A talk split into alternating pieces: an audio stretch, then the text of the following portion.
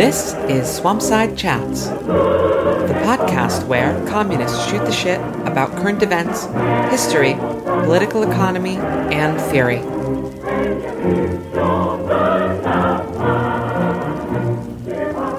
This time, we're reading the first half of Erica Benner's 1995 treatise, Really Existing Nationalisms, a post communist view from Marx and Engels.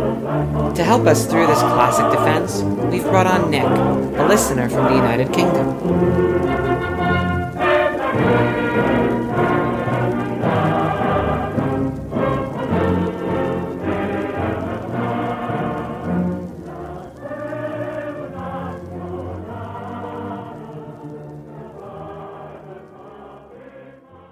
Yeah.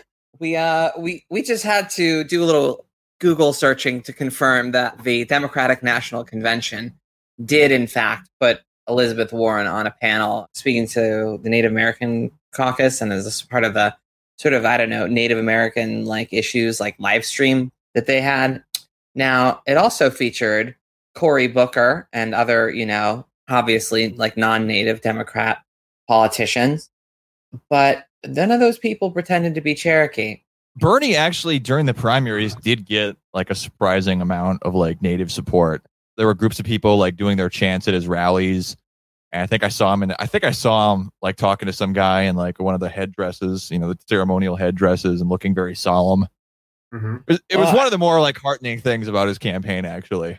When he did uh, his stump speeches in Arizona and the southwestern border states, he like changed the game up to actually like address indigenous issues out here, which is, you know, not something a lot of mainstream Democratic politicians do at all. So that's pretty remarkable. We were sort of talking about the uh, game theory of identity politics and LARP, how that works, and how it's sort of amazing that that kind of thing doesn't happen more.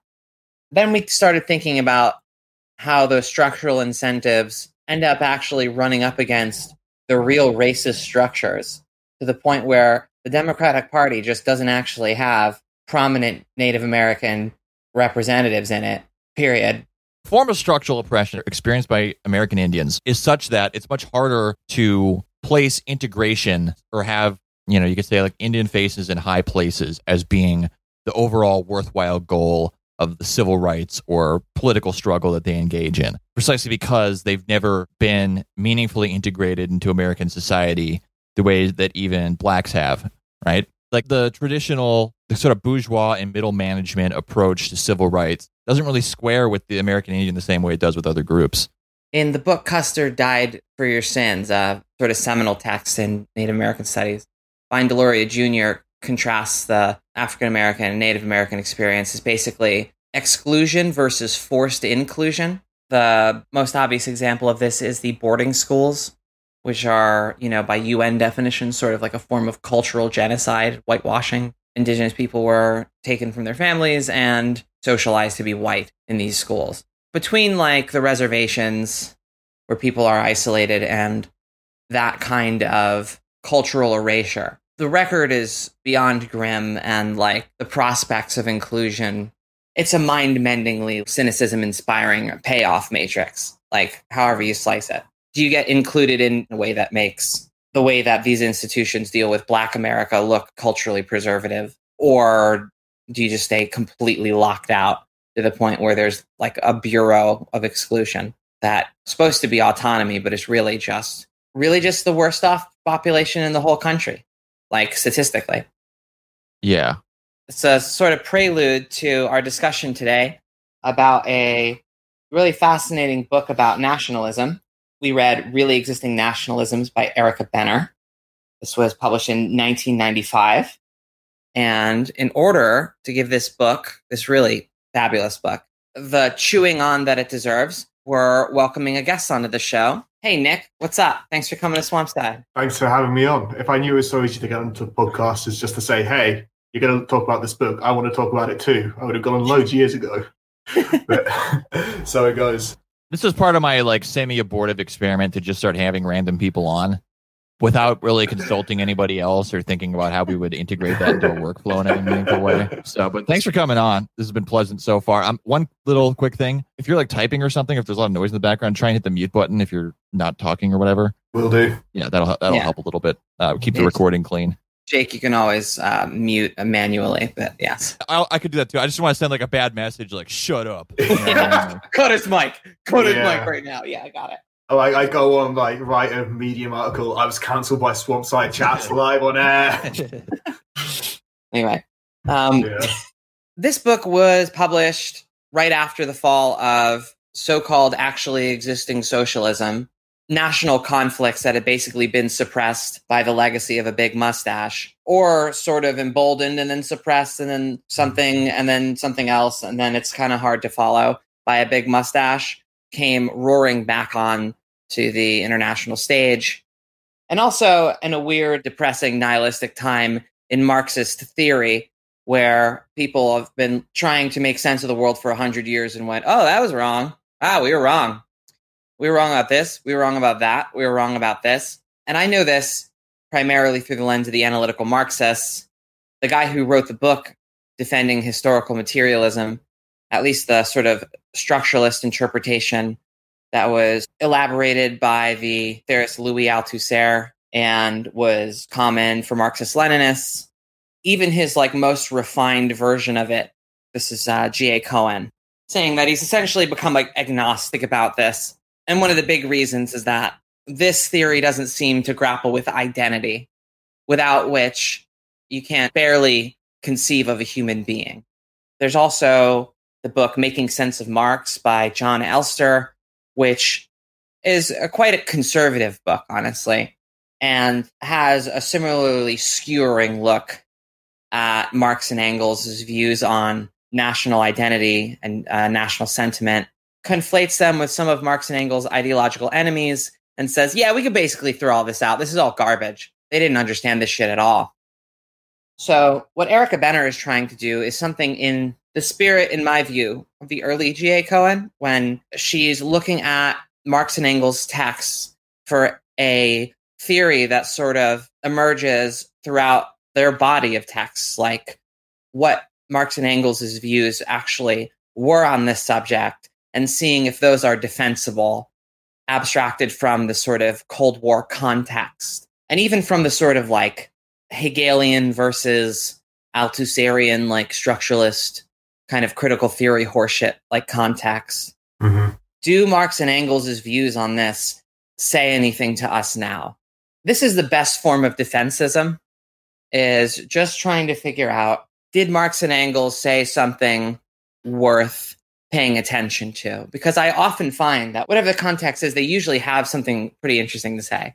This is a book I think I've needed to read for a long time because I struggle a lot with the idea of what to do with the nation Mhm. in terms of political discourse and how it seems to be hard to get around, especially when dealing with national oppression. But looking at the history of the you know 19th 20th century workers movement as being sort of locked in to the nation and the way that that lock into the nation locks you into the national state the way that locking you into the national state locks you into a sort of electoralist logic that leads to a defeat.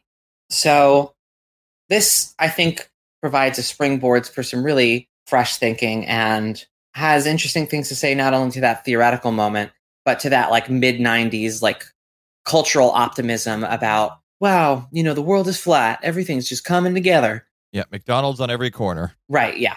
That was clearly falling apart by the mid 90s Yeah. What this book does really well is situates Marx and Engels' political thinking and its development in its time and place. And it shows how their views were not static. They did not emerge fully formed out of Marx's head, like fucking Jupiter's kid or whatever. Like they were written in response to developing systems, both capitalism, which was still being shaped, and perhaps to an even greater degree, I'd say even certainly to a greater degree, nationalism, like what the nation is. This book even starts out by pointing out that in German, there were two different words for nation that both meant different things, right? And that what you see in Europe at the time is even just the development of the conceptualization of what a nation is, how it could be created in Germany and other countries, and what that creation would even mean. And that's very different from this point where the form seems to have more crystallized and there seems to be this kind of much more fixed idea of what the nation is. So much so that it's impossible almost for most to conceptualize a world without nations. It's so normalized and so fixed into the consciousness of what people think things are that they just assume that every state form extended around a certain territory is in a meaningful sense a nation and that's always existed right but at the time that they were writing the projects of nationalism and what they meant it was very much up in the air. And their shifting views on that can be seen as they respond to its effects not only on class struggle but on capitalism itself. What were your broader impressions on this book nick? So a lot of what my broader impressions were you guys have already said. I really enjoyed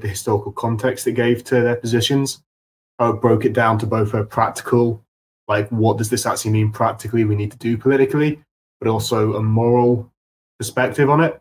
Or like people do have a need or like to some autonomy to express themselves to fight for some kind of popular vision of the nation but at the same time like looking at what the limits of that were in different situations without abandoning the idea at all that you know what if people are being oppressed by another country or another state yeah they probably should fight back against it but that doesn't mean it's going to go anywhere that's super good but that doesn't mean you should dismiss them for fighting in the first place i also found it interesting how a lot of the point discussion around the different words for nation like separating the concept of nation the fatherland breaking down mirrored other things i've encountered elsewhere in post-Marxist traditions. So, for instance, in like the Kurdish freedom movement, or more specifically the Apoist section of it, which often like their concept of like the democratic nation versus their state nation or the hegemonic nation, and how those two things play into each other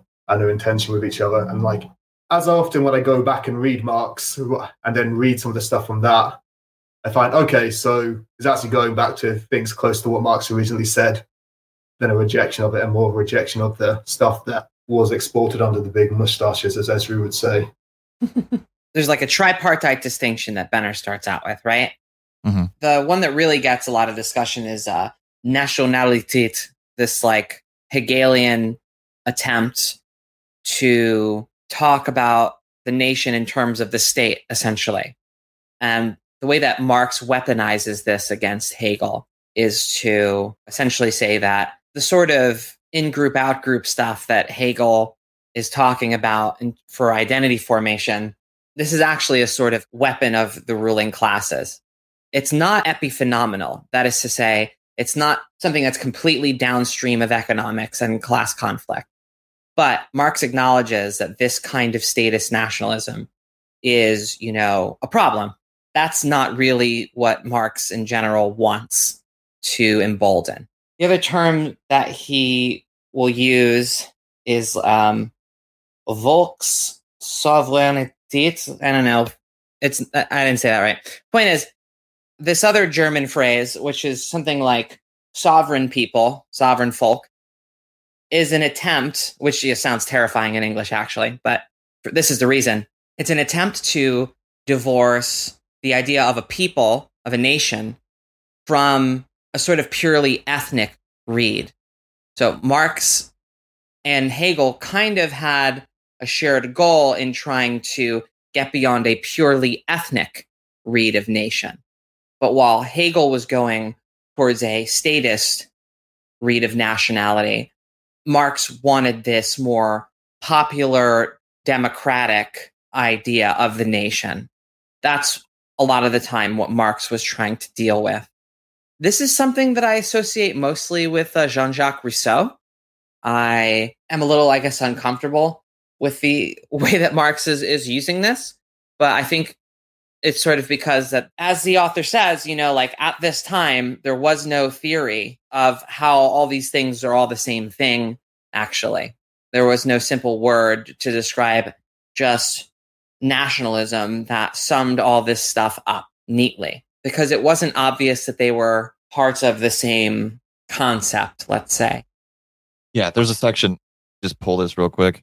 But Marx argued that in attempting to justify the separation of state from society as a condition needed for the flourishing of both private and public life, Hegel was forced to mediate the gap with the very institutions, uh, the estates, bureaucracy, and monarchy that already tended, on Marx's view, to reinforce the power of sectional interests over universality. Far from transcending these particularisms in a higher unity, Hegel's rational state merely reflected and sanctioned existing social divisions. Yeah, so he's basically saying that the unity formed by the state is actually a false unity. And Right. there are these deeper underlying antagonisms that are frozen in, in place in a way by the state so that the dominant actors can maintain their position and that these things never really fully resolve themselves. What, what was the third one? Ethnic status and popular democratic. Oh, yeah, yeah, okay, yeah. The ethnic and the popular democratic are often phrased in terms of Volk, which is just hard to hear. Yeah. Yeah. I mean, these were very much live questions in Germany at the time, which was still broken up into all these like separate little fiefdoms and so forth. And it was a very conscious effort at nation building in a way that maybe didn't exist in other areas. And so, yeah, those were kind of the three main lines around which people argued that the nation should be decided. You know, like many said, you know, Germany should basically be wherever German is spoken, whereas others, it was based more on the power of a particular state. It was a live political question. You can see how it would foster this particular culture that would produce Marx and Engels. Yeah, like he really goes after basically like Hegel's conservatism and as has often been said, kind of like turns it on its head. Whereas like Hegel sees the state as the source of this higher unity, Marx sees it as an impediment and like and he sees it as an instrument of pure class domination, where you can see from there the germ of his idea of, you know, like the dictatorship of the proletariat as being like an essential step towards overcoming these the conditions that produce this. Crucially, like the author brackets the critique of the philosophy of right and on the Jewish question into a sort of pre-communist Marx. So there's like a there's a step that isn't taken there. Like Marx sees the way that this is a false universal because here his objective critique is state more so than class. Whereas Hegel wants to get to this like weird universalized version of particularity in the state, right? Because Hegel's vision of the world might end at some future distant point with, you know, one big state, like Alex Jones' one world government, baby. But throughout his work, what he's really thinking of are these kind of national essences that are best universalized and crystallized in these state forms, which can like dissolve the petty egoisms of tribal competing views of nation or whatever. There's something about the way that the state does this that gets beyond that. But Marx turns this on his head by basically saying that no, what you're actually doing is introducing this like realm of egoism in its most like contemptuous form. And in order to get beyond that false abstract universal sort of like egoism or whatever, you have to look at people in their actual situations, their concrete interests. And if you wanted unity, you would have to find more or less strategic compromises between them in order to like actually foster that unity on a real basis. He does this for authoritarian states in the critique of the philosophy of right. And then on the Jewish question, attacks right as such and its more, you know, democratic bourgeois form. Like, and I appreciate that the author is starting with Hegel and does a better job at summarizing Hegel's political thought than most people. Um, and because without that, you can't really see the inversion that Marx is doing. I think it's interesting where it's like teasing out more the very specifics of how Marx uses different terms in the Communist Manifesto and how that maybe marks some of the changes in how he conceptualizes the nation and uh, workers' relationship to it, although still focusing on you need to start fighting somewhere first. Does it already get into this in that section? I forget. Because I know overall, like in this book, there is this sense, especially in early Marx and Engels, that the working class has to settle accounts within its particular national context before finding unity at like a higher level. At least that's how they seem to conceptualize it uh, prior to and around 1848. The overall thing here is that this is against a sort of structuralist read. This is common sense to us, right? But at the time, there was a structuralist consensus that what the author is calling the pre-communist writings of, of Marx are essentially like not Marx. Marx hadn't made his, you know, incredible epistemological break yet, and this has nothing to do with everything that comes later. So we can just toss this aside because it doesn't give us any meaningful read of what comes later, which is just patently yeah. false. You can see mm-hmm. the Hegelian like imprint all throughout Marx's works, including, you know, the stuff that the structuralists like. It's just not true. So like the author is doing this to just reconnect those bits in Marx's over, you know, like that had been so thoroughly severed by learned scholars. Should we talk about the next section? Yeah. Yeah. So early on in chapter two, they talk about the problem of war and that what it poses for both historical materialism, any account, trying to get to this point where you can imagine this wider community based on humanity as like a global totality, right? But there's this problem of war that even extends beyond history. You could say there's even like intertribal warfare during what you might call primitive communism. What this points to is that on some level, historical materialism as such can really only apply to class society because you basically get to a point where societies become based around not just appropriating what is immediately in nature, but on work itself, right? Particularly in the form of agriculture.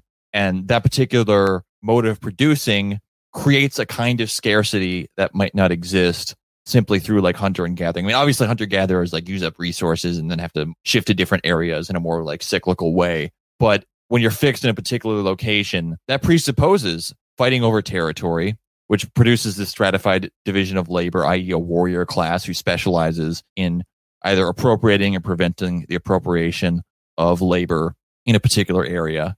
The reason I guess I bring all this up is that it's very easy to assume that nationalism is a sort of natural expression of a very basic human narcissism of the imaginary, where it's the in group, out group. I'm over here, you're over there, or we're over here, and you people are over there. Ergo, there has to be some sort of antagonism in order to justify said split and separation.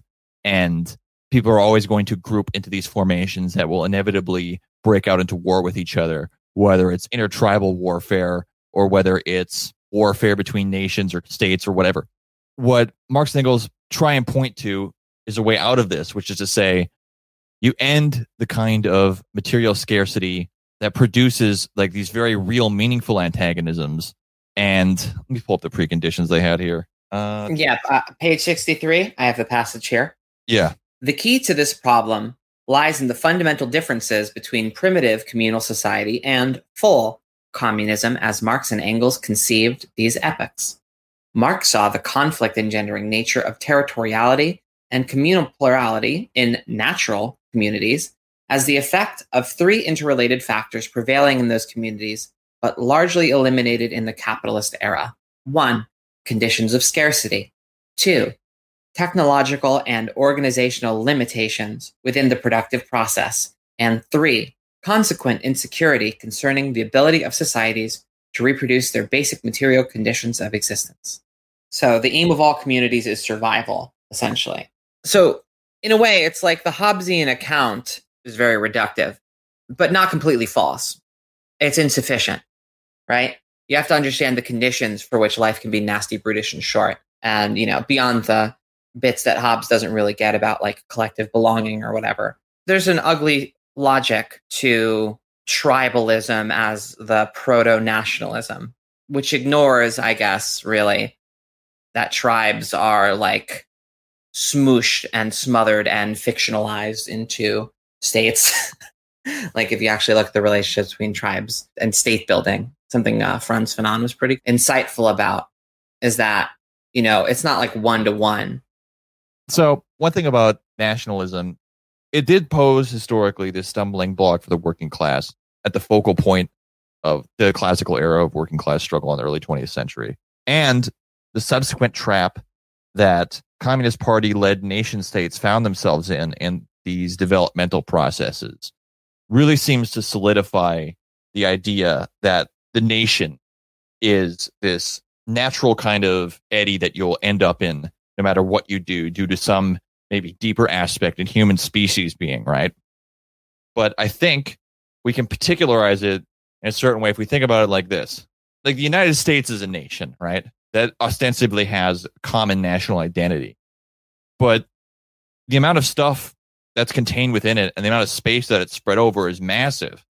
Whereas you have all these other places that are, you know, like much smaller. Like if you can extend a national identity out to as wide areas and as heterogeneous a population as you can in America or in other places, like why couldn't you just do that with the entire planet? Some would say you need some sort of like in group, out group distinction. But I think what Marx conceptualizes it as is that you would need things to be based around consciously labor itself and common struggles, both at a universal level and at a particular level. So the particularisms that might exist and emerge would be based on individuals engaged in some kind of cooperative, productive activity. Right. So we're the group who's working on, I don't know, some new irrigation system or whatever. And the association that you have with those people through that labor develops, you know, communitarian bonds and affinities that maybe lead you to distinguish yourself from others. But because you're integrated consciously into this wider global productive apparatus, there is like a higher unity of humanity towards which people have this kind of affinity without there needing to be, you know, like in the end of Watchmen, that convinces everybody to come together. Jake, I still haven't watched that movie. How dare you spoil it for me? This is outrageous. yeah, my bad. my bad. I mean, that is the literary thing that comes to mind as well. Yeah. but I wanted to say at the same time, you get the sense in the United States from sports culture here. One way that this massive spatial and differentiated like nation can be held together is by channeling some of that narcissism of the imaginary into identification with localized sports teams of which the distinction between them is fundamentally meaningless right? It's all this pool of like professional players who are just working where they can get paid and maybe get a ring right? But one thing that was interesting i was talking to nick before the show about this like apparently in england football clubs and politics are much more directly integrated in a way that has maybe some actual political stakes and not just you know mm-hmm. you get into an argument with a Patriots fan at Buffalo Wild Wing, you both get kicked out. Yeah. oh yeah, throughout Europe. Yeah, in the UK, most cities that have more than one major football team, which most big cities do. I mean soccer, but I'm gonna keep saying football because it's my language. It's because you kick the ball with your foot in it. Anyway, yeah. continue. Yeah, nah. it's less of a thing now, but that went to a really deep level. Like for instance, Chelsea, like one of the big teams in London, historically they're like main group of like football hooligans associated with them, and like the big non-hooligan fan associations were associated and had huge overlap with the neo-Nazi group like Combat 18, which, among other things, back in the day, I think it was the 80s, burnt down the house of the editor of the Morning Star, like the main socialist newspaper in the UK. It's not always as dramatic as that, but most teams in the UK will have some association one way or the other. And even today, like one of the biggest far right street movements, although it's collapsed quite a lot the last year or so, is the FLA, the Football Lads Alliance, which split into the DFLA, the Democratic Football Lads Alliance. So happens all the way, like splits. It's not just on the left. But you also have like teams that are very much strongly associated with left and socialist politics in some form. And sometimes that's like mediated through and also a kind of nationalist politics. For instance, Celtic in Glasgow, which is, despite not being in Ireland, the team of Irish republicanism, the IRA to a degree, and also like really strongly associated with a general anti imperialist politics. And you have clubs like St. Pauli in Germany, is like really strongly associated with anti-fascism and even like I'll go into a random pub or bar in England and I'll see like a St. Pauli anti-fascist sticker because it's even become a thing that people involved in anti-fascist politics in the UK have adopted St. Pauli as a signifier. Yeah, that's interesting because it seems like the exact opposite of what we have here, where yeah, like I said, all the teams are basically interchangeable owned franchises that are completely kind of divorced from local conditions and yet any intrusion of politics into like the space of sports is greeted as this you know like horrible violation you know it's right. it's like it's been defiled even though there is this kind of like broad nationalism that is very explicitly pushed through the culture around these things I think it's probably a mix of things because there does seem to be more active, you'd say like left Mm. or local politics on the ground in the UK than in the United States. Probably in part due to just the way the US was developed, where, you know, like half the country was expanded during the automobile era in like the 50s. So, you know, you don't really have like older, developed community areas. It's all just like pioneer settled. Well, it's related to what you just said. Like football teams used to be very embedded in their communities. They'd often be community owned to some degree. They'd recruit from like the local working class neighborhood or their teams, which like football teams are less politicized now than they used to be. And that has coincided, among other things, with them becoming more and more like a corporate affair, more and more of an investment vehicle for people. But yeah. Yeah, like here it was always about commerce, pretty much 100% from the jump, except for maybe like baseball. But again, that traces back to the 19th century. But I just thought it was interesting because also in the United States, there seems to be this broader decaying of civil society. Like there's a great documentary that was about this hollowed out industrial town where literally the only civic institution they have is like the local high school football team. It's called Mm. Go Tigers. Like there's all this pressure on these like kids to perform well because it's the only thing the community has left. And so I feel like the aggressive, like apolitical quality of American sports is precisely because it serves that function on a national level. And it's also part of the like sort of mass hysteria we're seeing right now is due to the lack of like the communal sports experience as a thing to give a sense of commonality to American public life right now. and the sort of like interjection of players having solidarity with the communities that they're from like as Yeah. opposed to just just shutting up and the national anthem playing and nope nope nope no politics here in the united states the leftist position on sports is you hate sports except you retweet colin kaepernick and then more recently you retweet king james that's pretty much it it is always interesting to hear how this gets channeled uh, in europe there's every so often an entertaining headline about a soccer player imitating, you know, Mussolini hanging on a hook or something. That shit rolls. Um, Oh. anyway. I always forget his name, but the guy who did a flying kick onto a guy in the stands doing the Hitler salute. Yeah, I think one, my favorite one of those was a video. I don't know if it was maybe this is in Latin America. I forget. Some guy, some jackass runs onto the field, and then the guards or the cops or whoever run out, and they get on him and they kind of start fucking him up with a nightstick, right? And you're like, Oof. oh, like that's just too much, right? But then some dude runs out and does a flying kick on the cops. and, and you're like, oh shit, right? And then like the cops get up with this look like, are you really gonna fucking do this? Are you insane? And then they turn around and like people are getting out of the stands and coming onto the field in mass. And then they're fucking up the cops. wow, it's a, yeah, it's a wild video. that is beautiful. But anyway, I guess I just kind of bred that up because I do think that part of the, the roadblock that people can't get around this idea of getting beyond nation is precisely you could call it tribalism. You could call it like this certain aspect of like the human lizard brain left over from you know previous epochs or whatever that has to manifest itself somewhere. And I think in contemporary spectacular alienated like society, yeah, the spectacle of sports is one of the primary like repositories for that impulse. But in the alienated communist society, it would be through total identification with the productive activity you were engaged in, both publicly, I guess, you know, as the broader service to society, but also the particular pursuits you were using to develop yourself as an individual, right? And that's the impression I got from Marx talking about like particularisms being based around common projects and struggles. Marx's comments about you know how these conditions can give way to wars of colonization and conquest.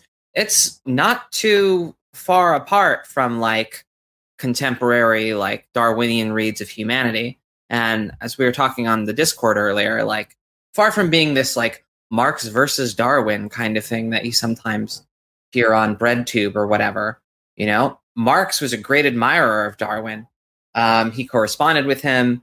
He was super psyched when the origin of the species came out to you know drop it on the heads of some christians um, like he considered dedicating capital volume 1 to darwin and when marx died engels compared him to darwin at his graveside Darwin read Capital too. I think he sent him a copy and he was like, Yeah, I don't understand half of this, but sounds good, dude. yeah no, no that's Right. about the extent of their correspondence but they did correspond and it's super neat so there um, And I have to say, like studying when I did my first degree in biology, like studying modern evolutionary biology, helped me see some of the flaws in the overly mechanistic or deterministic understanding, misunderstandings of historical materialism and get to a better understanding of it. As much Yes. as I am quite leery of people trying to think use things from biology as a political metaphor too much, I do think there is something useful there. I think that's exactly the angle that you need for historical materialism to actually work.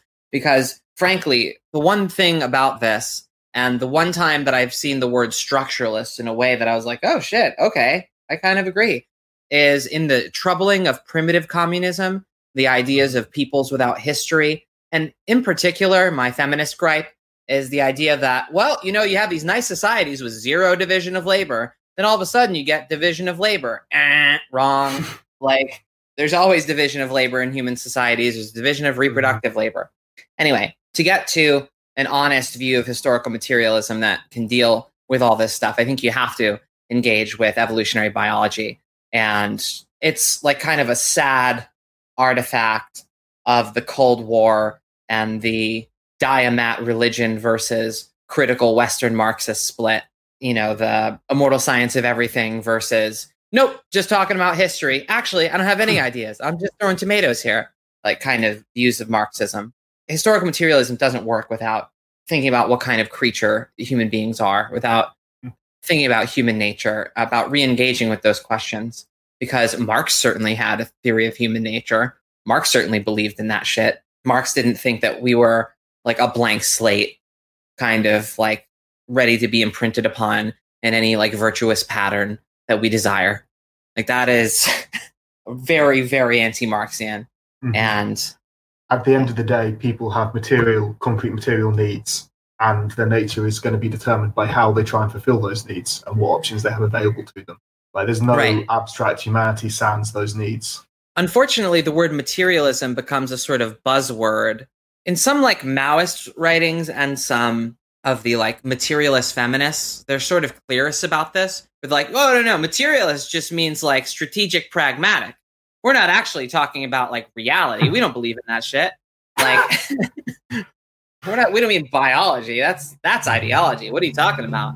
Like, and so like looking at Marx's actual views, you know, other than my qualifications with regards to you know peoples without history, which uh, the Slavs are apparently a part of, according to Engels, which I kind of love as someone Well- that's like three quarters people without history here. I just think of the wonderful opportunity that gives you to move through history without anyone noticing you, though. And I got a quarter, uh, you know, rootless cosmopolitan in there. So I mean, I'm basically like a transcendent being. Yeah, you- you're totally cut off from the time stream at this point, Esri. Should probably try and fix that. I did enjoy Engels flip flopping backwards and forwards whether Poland had history or not, depending on how much he liked the direction the national struggle was going there. oh yeah, it's like, yes, these guys, they're right about a lot of stuff. They also were has much of a tendency to get pissed off at how things were going and say ridiculous fucking things as anyone else. Yeah, uh my god, that chapter is really really pretty fun. Um I mean it's frankly sort of disturbing. Overlaps in a way with that peoples without history, although in in quite a different way than depriving a tribe like the Ohlone that lives in something like so-called natural abundance. If you could defend Marx and Engels on any point, you know, it's not just that they're depriving people of history because, you know, they're from the American continent and they have like a reddish tint to their skin or something. No, no, no. They also look in the European continent and they're like, nope, Slavs don't have history either. Like, whatever their like implicit biases, their like explicit biases seem to have some consistency. Are we talking about the historyless people stuff with Engels? Uh, yeah, yeah. It's kind of jumping the gun a little bit, but it, it does tie into the flaws in historical materialism in essentially saying that people that aren't developing a division of labor that isn't just, you know, like uh, men and women, because I mean, who gives a shit about that? Am I right? um, those people don't have history. You can't tell a historical materialist story about them. You can't do historical materialist science on them. The only good defense that the author gives of that is that historical materialism is a theory of social change. And Marx and Engels are assuming that without the development of that internal division of labor, besides reproductive labor, because who cares about that, that you don't have social change. And that's like maybe the most eloquent defense that you can give of Marx and Engels. Again, this book is very defensive, Marx and Engels. uh, and it does a great job of explicating their views, even where I disagree with Marx and Engels' views. I appreciate the author's attention to detail and charity towards them because you know that at this point in time, there are a lot of people pouring more dirt on the graves. Yeah, knives are out. So, but if yeah, if historic materialism is a theory of change, what changes would there have been in the realm of like reproduction, like in Eastern Europe at the time? Eastern Europe, I don't know, but like there's exogenous changes. There's like geographic changes. You know, maybe there's like a new wildlife or something. Maybe the tribe moves. You know, why Mhm. don't non-sedentary peoples have history? It's just clearly like a colonialist Hegelian bias that historical materialism doesn't need. I don't think it needs it in order to be a good theory. In fact, in order to actually be a theory of all of the human species, it can't only focus on sedentary peoples because that's a very small amount of human history. I mean, I guess it depends. Like if they were able to develop technologically and consistently transmit knowledge in a developmental way between generations, right? Like to a certain extent, you would need writing in order to do that, right? I was reading this manga, right? Uh, Okay, Jake. Yeah. called uh called Doctor Stone, and it takes place in like this post-apocalyptic world where suddenly in a flash everyone turns to stone. But three thousand years later, a kid who's kind of like a genius wakes up and decides to like speed run human technological development, right? so he gets into this tribal war with this other kid who wakes up from the time who was like a boxer and he's basically an anarcho-primitivist and he decides like we can't bring back the old people we can't bring back the prison like we just got to keep most people in stone and we're just going to rebuild like a tribal society. We're not going to go through like the brutality of human history right? So they get into this fight because of this. And there's a, like a freeze frame kind of thing. I mean they're all freeze frames because it's a comic book but i'm sure when it was adapted to an anime it was a freeze frame where they're kind of describing what they stand for. And he basically stands for like martial strength. And the science kid says that he stands for science which is the fruits and accumulation of human labor through history right? And so i can see why if tribal societies weren't in a substantial sense or accumulating basically their labor in such a way so as to develop technologically and intellectually the way that you could with writing and with the way that like civilization had been transmitted through history through different regions in this kind of historical development that may not have been localized to one place but might have jumped between different centers of civilization since the beginning of agriculture i could see why you might describe people as historyless that isn't in a way that's necessarily bigoted it's just like a, an observation what Engels, Mm. Engels' judgment here was probably but- a little bit bigoted, but some of it was also a hang- hangover of his like Hegelianism. But I Um, kind of object to even saying that, you know, people without writing have no technological development or cultural development or passing things down. You could do a lot with oral tradition.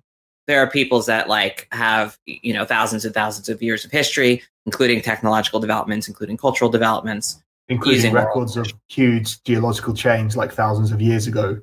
Yeah. but you need to have like a stratified like conscious record that you can go through and go okay there's this point this point this point this point as opposed to like the wisdom being accumulated in an eternal present through oral traditions and what they have at the moment that I- they're apprehended i don't know I think it's definitely true that written language creates new possibility for accessing knowledge, for examining your developments and developing them further. I do think there is a degree to which you're underestimating what can be done with an oral tradition. Yeah. Us sitting here on Swampside Chats, the podcast where communists shoot the shit uh, on a bunch of books, you know, we can't access it. You know, if it's oral tradition, we're not watching them on YouTube. So I know what you mean, but there are those forms of development.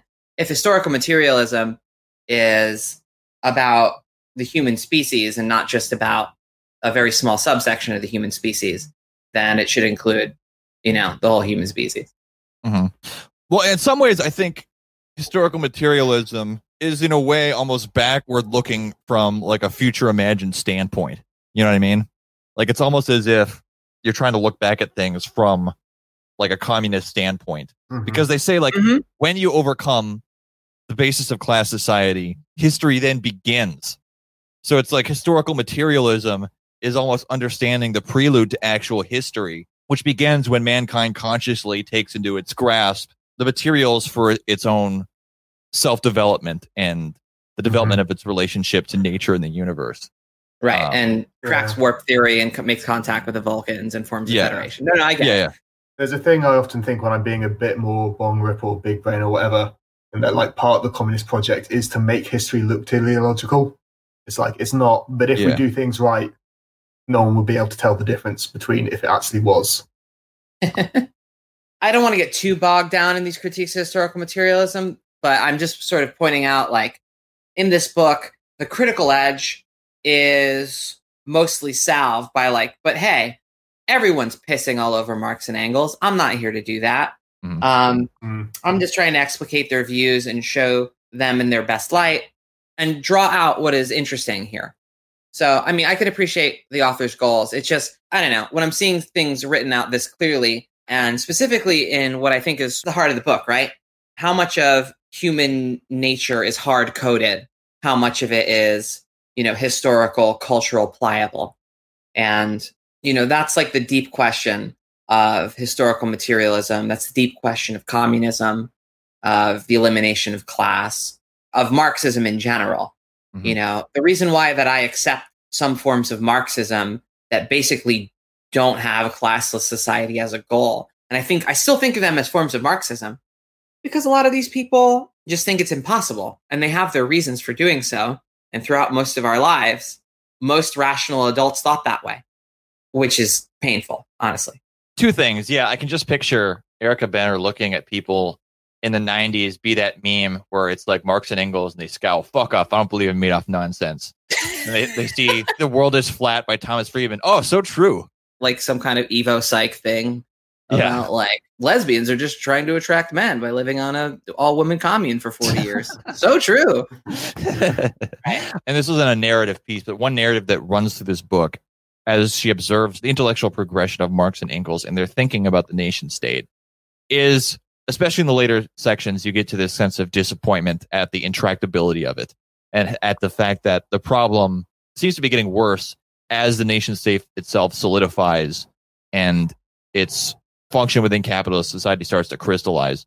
Uh, where are we formally at in our journey through this? Are we on chapter three? I don't. um we're kind of transitioning from chapter two to three here the opening paragraph here is a, a salvo against jon elster in making sense of marx where he basically is like yeah we don't have to fucking listen to marx and engels about nationalism you want some insights in political theory don't look at marx and engels' uh, views on nationalism just fuck that I want to read the opening paragraph. I like have it in purple. Purple is my color for when something is just dank and I like it.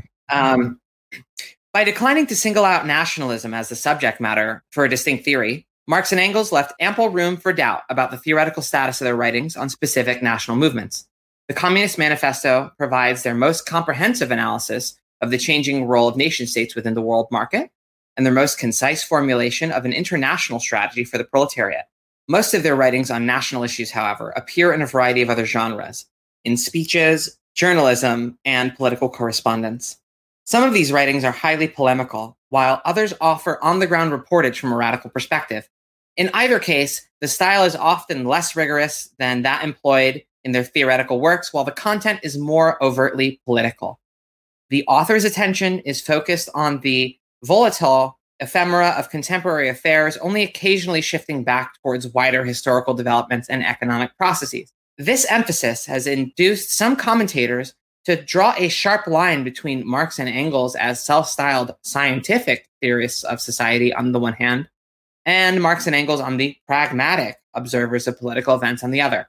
Their overwhelmingly journalistic discussions on national issues may convey the impression that the authors were not at all concerned to explain the appeal and development of national movements in terms consistent with their general theory, but that they merely took an opportunistic stance towards such conflicts, hoping to channel them into their revolutionary strategy. Now, let's see. It would be implausible to account for their apparently untheoretical treatment of national issues by suggesting that Marx and Engels regarded all politics, including nationalist politics, as mere superstructural emanations as though they did not think that such epiphenomena required further explanation once their economic foundations had been analyzed. Scrolling down, the proposition that Marx and Engels regarded all superstructural phenomena unworthy of their theoretical attention cannot, moreover, be sustained in view of the numerous works in which they offered rigorous analyses of political, legal, and cultural issues. If Marx and Engels did not develop fully fledged general theories of law, politics, and nationalism, this does not mean they saw no need to explain why these phenomena assume different forms and take on different historical significance within class struggle and modes of production described in their socio-economic theory. So, just pushing back on this idea that these things have no connection that you know there's pragmatic writings and there's like you know german butthole wearing a lab coat kind of thing. These things have an interaction. Marx and engels kind of do have like maybe not like a full-fledged theory of all these things. It was maybe like i don't know one of those things in the big list of everything that marx wanted to write about before getting stuck on capital. But erica benner does lay out here elements of a marxian theory of nationality. That stuff is on page 96 one political or cultural nation cannot be abstracted from its social basis and treated as a wholly independent source of collective interests and aspirations, and hence as a stable focus of explanation. Two, nationalism cannot be analyzed then as a phenomenon sui generis, with origins and aims that are clearly distinct from those of movements which Marx and Engels linked to the interests of conflicting classes. Not all class movements are nationalist movements. All nationalist movements are driven backwards and forward by class struggles and can be analyzed in terms of the class interests that they aim to promote or obstruct. Three, the international context of nationalist activity should also be examined in relation to class conflicts which arise below the level of states and nations and across these units. Four, nationalism's appeal to various groups cannot finally be understood primarily in terms of a primordial national identity or a need for self definition as against other national groups. Questions about the distinctive identity of a nation tend to acquire political importance only where other concrete interests are at stake. And these interests were defined in the societies Marx and Engels observed largely in class terms. So, this is their sort of elements of a theory of nationalism. I think that last statement is really the key one, right? Questions about the distinctive identity of a nation tend to acquire political importance only where other concrete interests are at stake, and those interests are defined in class terms. The problem is with nationalism, nationality is it is kind of, you could say, alienated or maybe mystified form of looking at these other questions that are really at stake, right? Maybe that's a little reductive. And that's more of the Marxist structuralist read than the Marxian read, right? Like there's a bunch of stuff, particularly in chapter five, where Marx breaks with his like earlier, more stringent criteria for supporting a nationalist movement not really breaks with, I shouldn't say that, but like softens because of how important, you know, the national aspects of a class struggle can be. Right. Well, okay. So, in terms of different classes trying to support and identify this like nation building or nationalist project, not to say that it's completely irrational, but in a sense, it would be better if there could be a greater degree of consciousness or even like cynicism about it, right? Um, if they understood explicitly what they were doing was a class project and that the national thing was only useful insofar as it was useful to advance their class interests, right? Seems like part of the problem is both kind of getting sucked into the project and concept of the nation, because this this comes back to bite later in a number of ways. But also, particularly when you get into a situation of warfare, of wanting like your subjectivity or like their class institutions to be allowed to continue to exist and are in a sense like blackmailed into supporting like an explicit nationalist project against other nations and the working classes of other nations, right? To a degree, what this book is pushing back against is the idea that these things can be dismissed as purely false consciousness. Although that is yeah. true, I think what it really lays out and lays out Engels' understanding is that although the nation as it currently exists is a very modern thing, it's not a thing that stretches back into time. It doesn't come out of nowhere communities and populations do have histories, as well as having class character, and parts of those histories go into building the modern nation state while simultaneously amputating other parts of that. And so, like, how people understand is connected to how that history unplayed in developing the class character of different communities within a nation as capitalism formed alongside it. And so, anyone's like class struggle is going to be based on their understanding of their class position in a particular nation until they've broken it down to a degree this comes in one of the later chapters where it like lays out the criteria for supporting them, like viability and their position on struggles in other nations, it also shows the way that class interests can only really be victorious via collaboration with the same class in other nations. It is like a dialect that unplays, it's not something that can be overthrown simply by saying this is nonsense.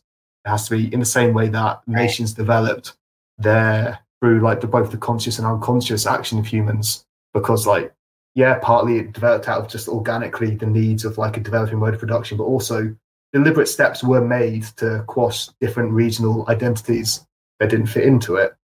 In the same way, like the structure of the nation state, along with capitalism, takes concrete steps of like alliances, thinking about, okay, our interests aren't really served by this, but also will develop organically out of people's struggles about the impositions put on them by the state.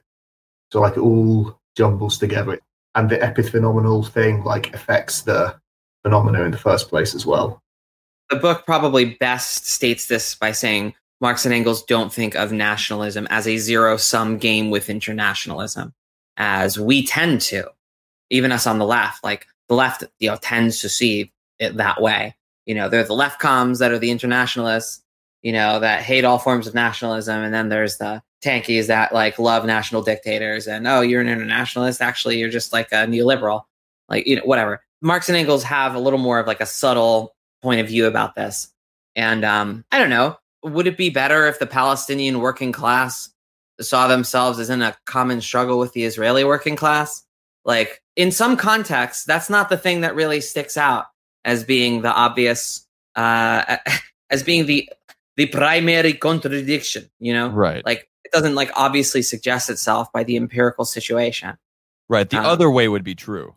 Yeah. The other way, yes, no, no, it would be way better if the Israeli working class saw themselves as in a common struggle with the Palestinian working class. And I think that comes out really clearly in like chapter four on the criterion one international reciprocity.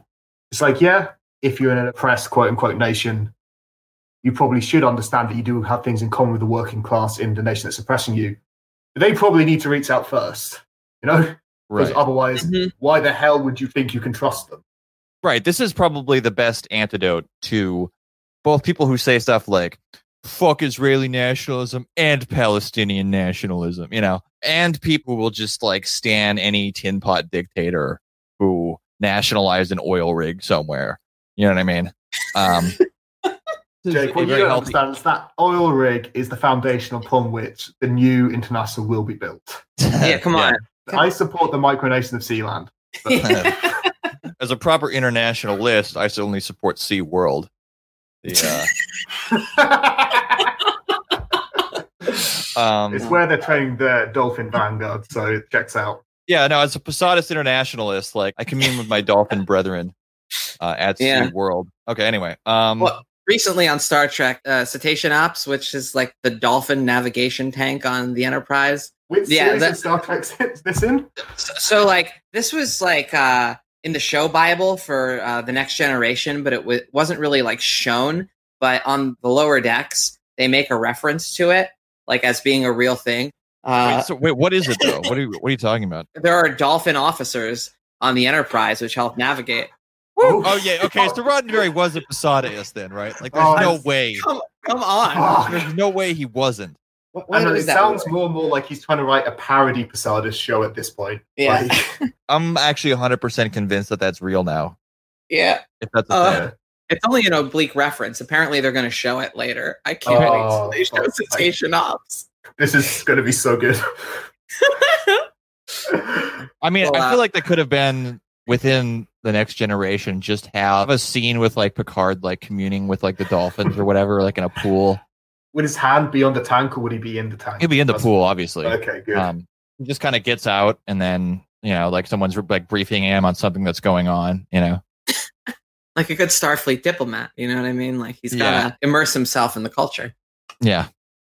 Um so anyway, um we're a bit far. I wanted to zero in on one more feature of chapter 3 before moving on, which is the difference between substantial and prudential interests. So there's a theory of political action here. Marx being primarily thought of as a structuralist thinker kind of makes zero sense when you're looking at his tomes and tomes and tomes of writings on political strategy. So basically, Marx and Engels' theory of political action is, and I quote from page 102 the concept of class interest cannot be used to assert an abstract set of nationalist aims which class actors were expected to pursue, regardless of the circumstances in which they had to maneuver. Marx and Engels' analyses indicate two levels of any class's interests, which explain patterns of support or opposition to nationalist programs substantial interests in specific economic and political arrangements, and prudential interests, formed through a process of reciprocal opposition in conflicts with other classes. The first set of interests explains class action by identifying the ends that class actors hope to maximize. The second refers to negative interests in self preservation, which become paramount when efforts to secure substantial interests are diverted or restrained by the opposition of other classes and their supportive institution. Marx and Engels invoked the concept of prudential interests to explain why class actors may support nationalist programs that do not reflect their maximal interests or refrain from advancing programs that do. And so the author is situating it in the German working class context in 1848.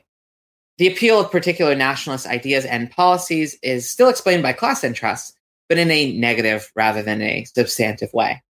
Support for such nationalism was, in Marx and Engels' view, the alienated and transitory effect of domestic repression. It reflected not a positive attraction to the aims and symbolism of nationalism as such, but a practical inability to secure social interests through any other movement. That's a useful distinction to make in terms of trying to parse this stuff out. Yeah, trying to basically determine what is the rational interest at work here behind, you know, these tendencies. Mm-hmm. I do think it's a really useful tool to understanding different political decisions. One thing that I'd like to bounce off you is I do kind of from observing different tendencies of like British nationalism or in other countries, I think there's a degree to which if you follow your prudential interests for long enough and they're the only interests that seem open to you, which has been the case, I think, the working class in England for the last 20 years, and well, in all of the UK and probably in a lot of the Western world, you start to perceive what's your prudential interest as your substantive interest. Yes. Because anything else is just too depressing and spirit breaking. Very much so. I mean, the whole like New Dealer and like Labor 45 kind of trajectory we see in the last like century gives us a tragedy of conflating the two. To an even greater degree, I think this also goes to explain how some people, like who I would say are Marxists, are able to look at something like China or other quote unquote actually existing socialist states and say, yes, it is the dictatorship of the proletariat, because maybe those states can advance some prudential interests of the working class, but they're not advancing substantial interests of working class in any way. But at the end of the day, prudential's the only thing people can imagine now. Yeah, that's kind of what's related to the very seemingly grim like foreclosure of possibilities and yeah, I mean, I don't see how you don't like describe this as just a generalized like rightward trajectory. I mean, except for maybe like individual like civil liberties and certain like identity things mm-hmm. like that. Obviously, yeah, there has been progress and it continues to like bedevil and drive the right wing crazy and convince them that there's like this great like George Soros led like Antifa conspiracy to end America. Yeah, yeah. But that, the Marxists are the strategic masterminds, and we're playing like a twelve dimensional chess. Anything that Marxists actually give a shit about, you know, anything in terms of like bread and butter, like material working class interests that would actually like ameliorate the living conditions of people and allow them to have some kind of like dignified existence in terms of how they work and live. That's been increasingly like drifting right wing, such that you know Jeremy Corbyn is looked at, you know, as like the second coming of Bebel or whatever, you know, and he's really just a pretty pretty mild like social democrat by any reasonable metric, and not viable. Like, and that's like the maddening thing here is that um there is that old communizer argument that all this political theory is basically not worth looking at now. Like, there's no point as a communist to look at Marx's political theories because the the historical you know moment has passed. I was trying with every bit of my being to not say conjuncture because I fucking hate that word. um, so the historical moment has passed for you know that kind of strategizing, and uh, we have to do something completely different that nobody knows what it is. How do I put this? I really like communizers in a lot of ways, but that part rings a little too you know mid '90s for me to take on whole cloth. Like, isn't there something in their strategic theory that I'm going to read here the concept of interclass coalitions or alliances that's central to an adequate understanding of Marx and Engels' concrete analysis of national issues. They refrain from positing any fixed affinity between certain classes and specific forms of nationalism. This was largely because they recognized that the quest for allies, both home and abroad, may oblige a class's members to compromise or even recant some of their initial aims. Scrolling down, since most national movements observed by Marx and Engels included several class components, no form of nationalism appears in their writing as the complete realization of any single class's interests. Their analyses are theoretically interesting not because they contain a simple formula reducing national to class phenomena, but because they draw attention to the ways that social conflicts within the national unit shape the content of national ideology. If we're thinking like about big sweeping structural change that isn't just collapse, and I think that's the big asterisk because if it's just collapse, then you know whatever. Then you know thinking in terms of balkanization and not worrying about this uh, sort of broader mindscape is fine, right? um, if we are thinking about strategic actors and action that can happen, you know, to avert collapse, right? It appears to me that A, it's, it's worth a go, and B, that Marx and Engels' like interests in these sort of strategic coalitions have things to say to us. It's, it's not directly applicable, but it's probably more applicable mm-hmm. than most of the writings during the workers' movement, specifically the stuff that Marx and Engels have to say politically before the workers' movement, like at the time before the First International. Yeah. At the end of the day, Marx and Engels' strategic thinking although it's not one to one directly relevant, it's talking about the situation that our current situation derives from. And based on that alone, if we think they had any useful analysis of the system we live in, what they had to say at that moment that led to ours, got to have something useful to think about. And collapse will look after itself if that is really the only way out. I think this leads us well into chapter four Ethics in Realpolitik and the National Policy, 1847 to 1849 one of the things that Benner starts out the chapter with is talking about the kind of conventional understanding of Marx and Engels, what she terms utopian realism, where everything in terms of their short term political considerations are bent in this realpolitik manner to their long term goals for social transformation.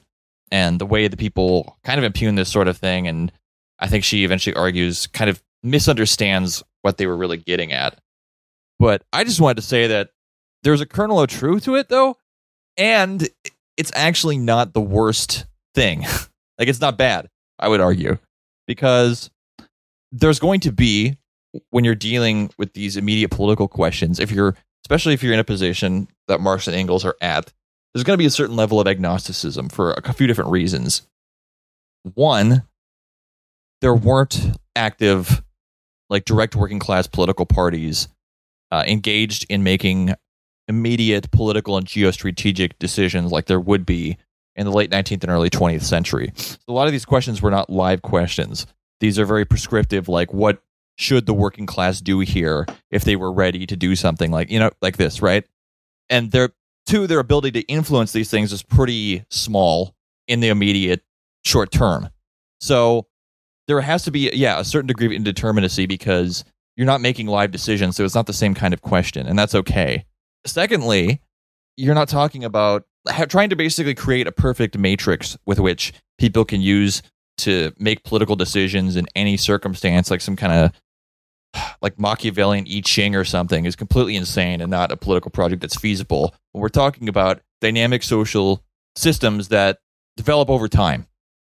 I mean, obviously, yes, you can abstract and take certain components that are at the basis of capitalism, both in its earliest phases of the beginnings of English factory production to this weird modern system that we're in now of completely like globally integrated world production. But there are dynamics that shift over time, especially at something as historically contingent as a political level. So you can think about these, this kind of political and national and international questions more from a basis that I would say sort of like cybernetics, which is, you know, the science of steerage. They're putting their finger up and licking to see which way the wind is blowing. They're trying to address shifting and dynamic conditions, and there's no perfect way to do that. so it's understandable then that you can read different people in determinate conditions answering live questions in the immediate realm of, of politics and history could derive different conclusions looking back at the same set of texts.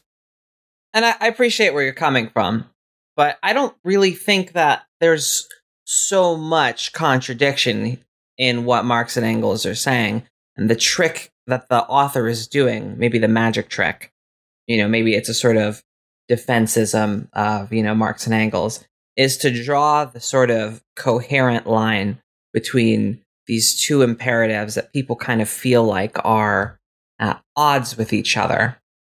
It's fun because there's two views of Marx and Engels that are drawn, you know, in part from their writings that are caricatures that cut in different directions that if you moderate them and, you know, read how they interact in Marx and Engels, there's a sort of virtue between them. There's a sort of Aristotelian, uh, you know, golden mean. You can actually kind of suss out when reading. Like the first is this like we are the world kind of like I don't see nation man like internationalism that if you read Marx and Engels, you know they have disdain for this sort of utopianism. But that's the gist that a lot of people get because they have a vision of transcendence of national conflict at all. And having anything like that is, you know, unthinkable to a lot of people. So when they think of Marx and Engels, they think of a very naive cosmopolitan vision that, of course, Marx and Engels spent like half their lives breathing fire at, if not more. And then the second is probably a little closer to where Marx and Engels actually end up standing in a lot of their writings is that instead of just applying a right to self determination, you like, you know, good, decent men like Vladimir Lenin and Woodrow Wilson, you know, assert. Instead, they have this like weird, seemingly Machiavellian okay, how do we get these social interests to like be able to overlap in just such a way so that, you know, this can happen? This sort of pragmatic consequentialism about which people's self determination movements communists should be supporting, which I think for some understandable reasons really rubs people the wrong way. Trying to read between the lines here and seeing something like a pragmatic consequentialism that also has a an ethical core that even Marx and Engels would object to. If you, Marx and Engels were alive today and you told them that they had an ethical core to it, they would like rail at you that no no way, no way, man, I'm like edgy as fuck. I would never fuck with ethics. That's gay shit. Like um you know. Bad to the bone, those two. Yeah. yeah. So yeah, I think you're really right. But I think the thing that really makes those two things fit together is that often when you're reading like the works of great theorists like Marx and Engels or Lenin or whoever you choose, you're imagining people making prescriptions, standing outside of the moment they're in, like acting as planners almost. Whereas Marx and Engels, although they often were not in the middle of the struggle, as it were, but they were always like trying to think about when they were making recommendations, making suggestions, it was always for people who actually were engaged in these things. I think it makes sense to both have this vision of like understanding nations as a historically determined thing, a thing that didn't exist, a thing that ultimately probably won't exist, and that we should try to overcome in this kind of almost utopian ethical sense, but also like this practical thing of like how will social interests overlap and like get in there and like make these calculating moves when you understand it's not people like trying to manipulate this thing from outside, but rather like how can these different social forces that seem in contradiction find something that meets not only their prudential interest, but their, to borrow the terminology that she uses earlier, but their substantive interest? How can they align together?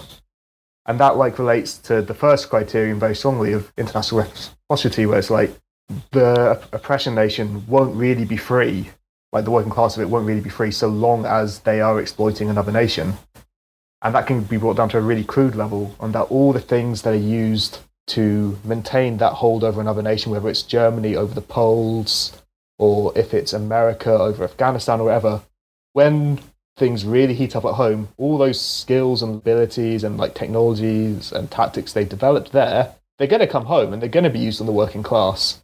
So ultimately, you want to deny them that ability to develop that capacity for oppression. In contrast to what Jake was saying about how a lot of these writings are outside of moments where the working class has immediate agency or like these national struggles, you know, didn't have like political parties attached to it. In 1848, Polish nationalism was at the center of what ended up being a, you know, continental revolutionary wave. In a speech about Polish nationalism, Marx lays out kind of like two theoretical precepts behind what the author calls Marx and Engels' criteria for supporting a national self determination movement. Uh, I'm just going to read these off as is. It's page 142. There is A, an analysis of the current source of national conflict with regards to Poland in 1847, and then B, a broad prescriptive claim about how to overcome it. So, A, unification and brotherhood of all nations is a phrase which is on the lips of all parties today. And Marx here doesn't necessarily mean formal political parties here, he means broad tendencies, especially those of the bourgeois free traders. A certain kind of brotherhood does, of course, exist among the bourgeois classes of all nations. It is the brotherhood of the oppressors against the oppressed, of the exploiters against the exploited for the peoples, and uh, it's specified Volker here, to be able truly to unite, they must have common interests. And in order that their interests may become common, the existing property relations must be done away with, for these property relations involve the exploitation of some nations by others. That's the first sort of theoretical precept, the second being B, the victory of the proletariat over the bourgeoisie is at the same time victory over the national and industrial conflicts, which they range the peoples against one another in hostility and enmity. And so the victory of the proletariat is at the same time the signal of liberation for all oppressed nations. And here it's Nationen instead of Volker. That distinction was covered in our first part. There's kind of the skeptical tones of political realism, as Benner puts it, from A. And then B has this markedly universalist tack. The prospect of a conflict free future with regards to national conflicts caused by the victory of the proletariat. And so, are these things in contradiction? In order to defend Marx and Engels, the author posits three criteria under which Marx and Engels found it like appropriate to support a national self determination struggle. Yeah, I mean, they don't really seem to be like in contradiction. It doesn't to us, especially because we have a sense of, you know, these longer term interests. It's a, another concept covered in this book is that, you know, whatever is expedient, the interests of a class that could be expedient at one time or another, you know, might, in a sort of rational choice payoff way in the short, medium term, might seem to, you know, butter your bread best to join in with your bourgeoisie in the exploitation of another nation. But in terms of like the long term interests of the working class, that's never really it. You know, that's that seems like common sense to us, but it's not. Right. Especially in the 1990s after the fall of the Soviet Union, the conflation of like highfalutin bong rip reads of Marx with Soviet ideology and all the bullshit they were pushing. This is sort of a revelation. So the first criterion here is international reciprocity. This is a demand on the oppressor nation, or maybe like a people that's sort of like sandwiched in between like a hierarchy of states. But the important part is, is that whatever nationalist movement in a nation that's involved in the oppression of another nation has to cast off that oppression relation and recognize their common cause with the working class of the oppressed nation if it's just sort of like, for instance, we want freedom from Britain. Taxation is slavery. This is the worst. Also, we want to reap all the benefits of actual slavery from, you know, robbing African peoples from their continent.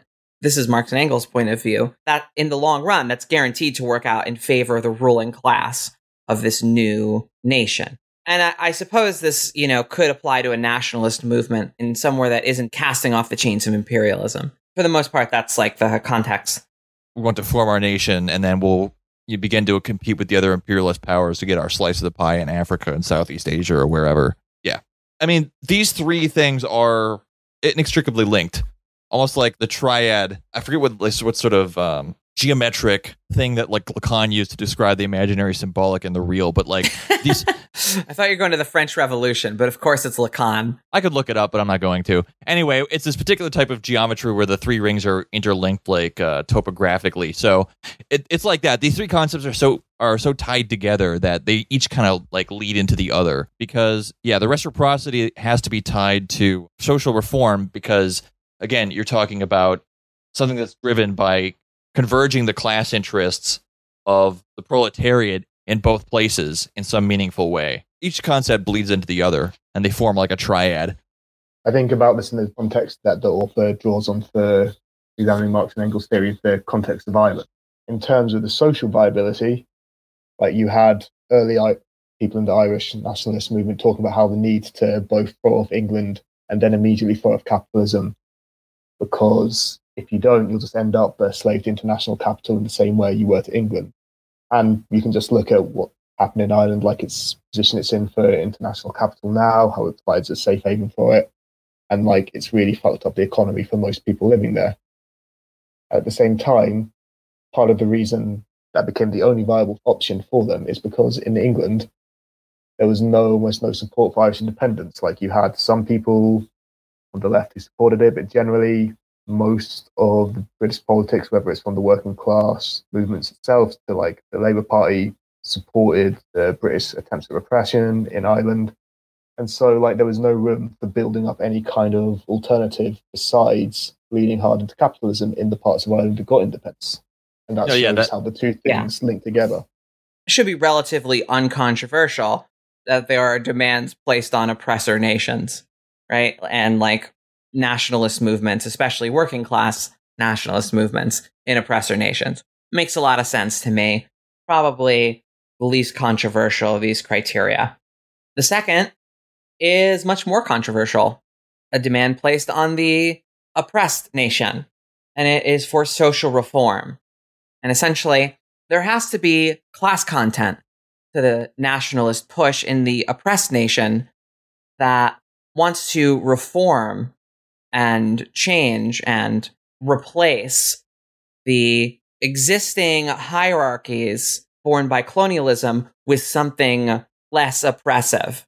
So if you simply wanted to, let's say, do Indian nationalism, you know, before 1945, by reinstating the caste system, like mm-hmm. that would be harmful in the sense that independence would be tied to recreating a very oppressive social order. And Marx Engels will later on relax this condition in dialogue with the Irish national struggle.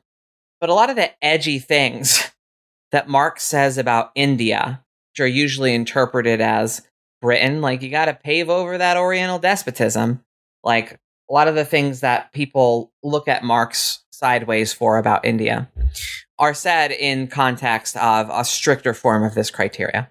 And this criterion, again, they all bleed together, bleeds into viability. And history has borne this out because you can't put the water's genie back in the bottle. You have to develop yourself, if only for the purposes of viability. You can't maintain these pre modern social formations that are based on agriculture tributary forms of society you have to introduce some kind of modern political structures that complement modern economic development, if only to maintain your independence or to prevent yourself from colonial subjugation at all. That's the role of B.R. Ambedkar in Indian nationalism. He, you know, was putting the so-called Dalit question, the untouchable question, forward in like a way that actually pissed off the existing Communist Party at the time for quote dividing the Indian working class. Like because he wanted things to be better for the Dalit caste than they were before colonialism and during, you know, British imperialism, like in a new India. And a big reason why it wasn't just like a Hindu national project to reinscribe the caste system because of leaders like him. Marx was crying about this kind of stuff at the time. He was like um, Ambedkar's articulation of liberatory longing through a form of like crypto Marxist Buddhism. I don't know. The idea of, of an ethical demand on people's is a real hard sell for anti imperialist leftists. I mean, it cuts against the basic framework most people operate on, which is which of the canon like imperialist nations is acting. Okay, everyone else is the good guy now, which is what a lot of anti-imperialism looks to. But ultimately, do you want anti-imperialism to win? Do you want people to no longer be oppressed? Then they need to have an actual program that builds liberation in their situation. It can't just be throwing something off. You need to build something in its place it's understandable how that can just happen rhetorically amidst the discourse of living in the imperialist country that's doing the oppression because you know there's so much shit being flooded in to create this atmosphere that what's happening is okay or that we're in the right or we're just defending ourselves somehow. So it's very easy to reflexively go the other direction and just defend whatever the other people are doing because they're being otherized right? Like you see this right now with the china bad stuff. You see this with like liberals standing up going like yes mr trump needs to do something about tiktok even though they should fully understand that it has nothing to do with chinese ownership he's pissed because some teenagers trolled his rallies you know like the second chinese like 5g and their internet infrastructure like supersedes ours we're going to have a firewall up to keep out the rest of the world whether it's from russian or chinese interference or whatever and it's going to be hailed by Democrats and Republicans as a victory for free speech. With regards to China, there is a lot of useful idiot shit that, and there's definitely Chinese dark money going into some of these like efforts. I don't mean to sound like a, you know, like a lib, you know, with my crank conspiracy theories about foreign intervention into our precious American discourse. But I mean, if you're a nation state and you're not like trying to buy off opposition and flood their brains on social media then you're just not ideology. very good at this whole nation yeah. state business, are you? Yeah, like, no, not not at all. So like the idea that there is defensist ideology floating out there for Daddy Xi, that a lot of Marxists are eating this up. Even anti-revisionists, some of them who are supposed to be standing like Mao, have come around to Xi's project of socialism in the 21st century in a way that isn't reflective of this like reform criterion. Right but it's very difficult in the contemporary environment and in past environments too. I think that's like the long form appeal of a lot of this stuff to resist the siren song of counter signaling, right? To resist yes. that call to even go beyond because so much of the like the China bad stuff is people complaining about stuff that we 100% do maybe more so you know or, yeah. we, or we maybe or sometimes not to the same extent but we're certainly do it in a like a slightly different way there's this tone taken like did you know that china is spying on American citizens. Like, can you believe this? What's the NSA? I don't know her. What? Yeah. Mm. But yeah. It's yeah, the like, exact same people that poo pooed Edward Snowden are like, we got to get rid of TikTok, dude. This is this is fucked up. but at the end of the day, like, you do need to be able to have different kinds of conversations with different people. Like when you're dealing with someone whose brains melted talking about this, I don't think it's so necessary to talk about the necessity of reform on the part of the Chinese people as it is when you're talking to another leftist or someone who's actively engaged in some kind of organizing around it. There is a degree that these criterions, they're definitely the right ones to steer what kind of activity you're engaging in and how you think about and understand this, but you don't need to get into the weeds of every argument with every different person. Yeah, the, these two criteria are sort of about like what is worth supporting even in the abstract. Although both of these things need to be said to people. Actually, China stands need to obey the first criteria too, because of what China is doing in Africa, but you know, whatever. Now, criterion three is a little different. This is a more practical criterion, which at one point in Engels's, you know, scrawlings on pan Slavic nationalism in 1848. this is where he adopts uh, Hegel's category of historyless peoples to the Slavs and kind of throws in their national aspirations, you know, despite being for Polish national aspirations on like kind of similar grounds. He throws in all of the pan Slavic like national aspirations into the dustbin of history as peoples that will be eliminated. But more importantly, he condemns us all as reactionary because it's impossible instead of having a sense of maybe tragedy about it, right? He does a conflation, which the author seems to think that Marx kind of avoids, but maybe cosigns by not pushing Engels on it or something. Anyway, the point of the viability criterion is can this pragmatically happen? Is this like project of nation building or separation or whatever? Is that feasible? Is that going to be stable or can will it be possible to set that up? And that, yeah, that is uh, a very important question because you don't want to see a bunch of people ideally just march off on some sort of doom thing or something that's 100% bound to turn reactionary when it runs up against you know the forces of necessity. It's definitely a harder thing to suss out, but it's very important to ask. When you look at the horizons of any struggle, this is why I was so lukewarm on the Hong Kong stuff. The kind of crypto separatist rhetoric that you saw in a lot of what they were saying it was just not viable. You know, it's a the entire country, such as it is, is basically a, it's a port and it's a trading center, and the rest is service economy. Next to China, they're 100% dependent on China one way or another. So, you know, yeah, viability always has uh, some kind of implications, but it is often the hardest to suss out precisely because, and we're saying this a little earlier off mic, Nick was pointing out how just because something isn't viable now doesn't mean like some turn of conditions couldn't come later that changes that.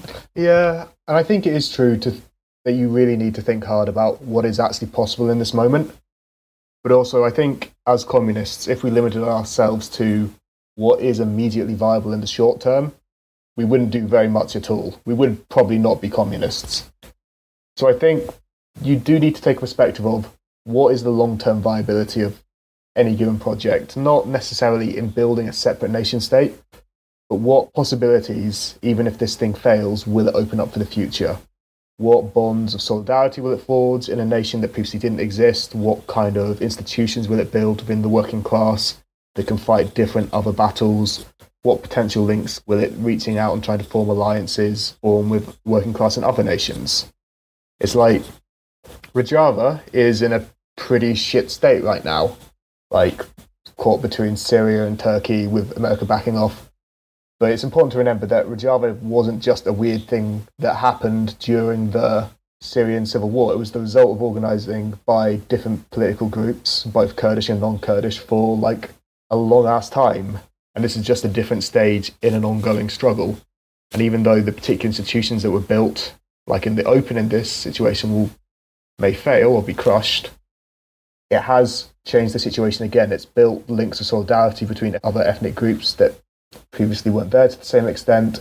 It's the people's understanding of what is possible and like how they can practically do it when there's other moments. And so what's viable in the short term, what's viable in the long term are not always the same thing, and it's important not to lose sight of the long term viability of something by looking only at the short term. And this kind of fits into the schema of prudential and substantial interests. Like the substantial interest that it's advancing in the long term may be different to the prudential interest it's trying to follow right now, and that substantial interest might be advanced even if a national independence movement is crushed. The thing that has always made the Kurdish national question in our time so such a cynical conversation, especially during the initial Gulf War, is the way that the US puppeted the Kurds with a tantalizing promise that their nationalism would be supported and like, you know, funneling support to them when they were tactically useful, only to pull out and let Saddam do ethnic cleansing on them, to literally gas them. There's a sense of tragedy to the reality that, you know, without essentially US imperialism projecting its influence on Turkey, Syria, Iraq, there can be no Kurdish national state the best that they could probably do is something like a, a Chiapas Zapatista situation. Uh, and, you know, in which case, like, kind of more power to them. Arguably, like, those elements of the Kurdish movement, you know, satisfy the second criterion. When you're dealing with things that, you know, satisfy the first criteria and, and kind of don't satisfy the third, you have to have a sense of tragedy, or at least more of a sense of tragedy than Engels does when shitting on the Slavs.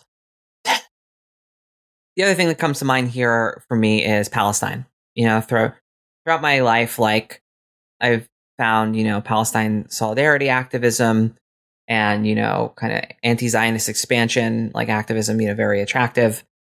And kind of gave me a sense in which I can like be Jewish in a not terrible way, you know, because most of the expressions of Judaism that I had been exposed to were, were Zionist forms and, you know, expansionist forms. So I had sort of associated the two growing up.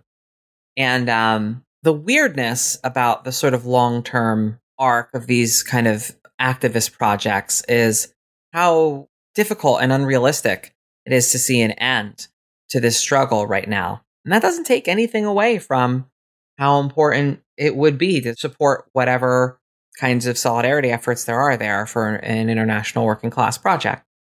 Like, that's not to diminish it at all. It's just like, you know, a dose of realpolitik to go with your, you know, universalist ethics is important. This is the fruit of Marx and Engels' like writings on nationalism. It makes a good case against framing, you know, like self determination in the abstract terms of rights and how the right to self determination, yeah, absent any other criteria, is completely meaningless. You know, you can just end up with like insane like micro fragments and balkanization, or you can end up just like supporting any kind of reactionary stuff. Like there, yeah, like national liberation is can be supported in certain instances if there is like some kind of meaningful framework with which to do that. But more just broadly, there's always it's basically the question of, you know, is this national project going to contribute to conditions that will advance working class struggle generally. And to do that, you have to have some kind of positive idea of where things ought to head or where you want them to head or what kind of political project you want to undertake. So much thinking about nationalism is very uh, reactive, maybe not, if not reactionary. It's understandable that there tends to be this allergy that wants to basically just throw out any national liberation project as intrinsically reactionary because you're going to create some kind of cross class alliance that will integrate people into the state and you know crush any like long term working class organization. But that's too hard of a rubric. You end up in this kind of paralysis where you're in this state where it's like everything and everyone sucks but me, and you know my my crew of uh, shit posters.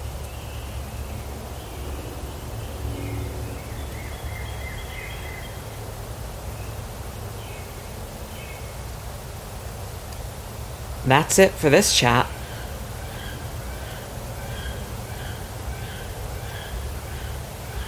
Thanks to Nick for coming on this episode and next episode. It took us two recording sessions to get through this book, although this episode was composed of both of those sessions. Next episode will only be from the second one.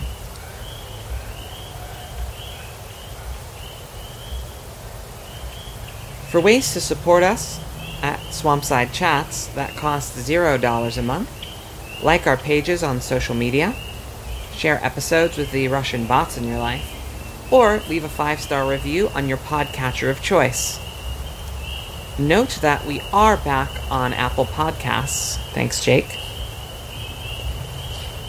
For ways to support us that cost more than $0 a month, go to patreon.com slash swampsidechats and get goodies like custom episodes or a seat in our monthly reading group. Go to swampside.chat for more. Swampside Chats is part of Emancipation Network. Check out our sister podcasts From Alpha to Omega, General Intellect Unit, Jumpsuit Utopia, and Mortal Science. Visit emancipation.network for more. Next up, part two of Really Existing Nationalisms with Nick. Keep your boots clean.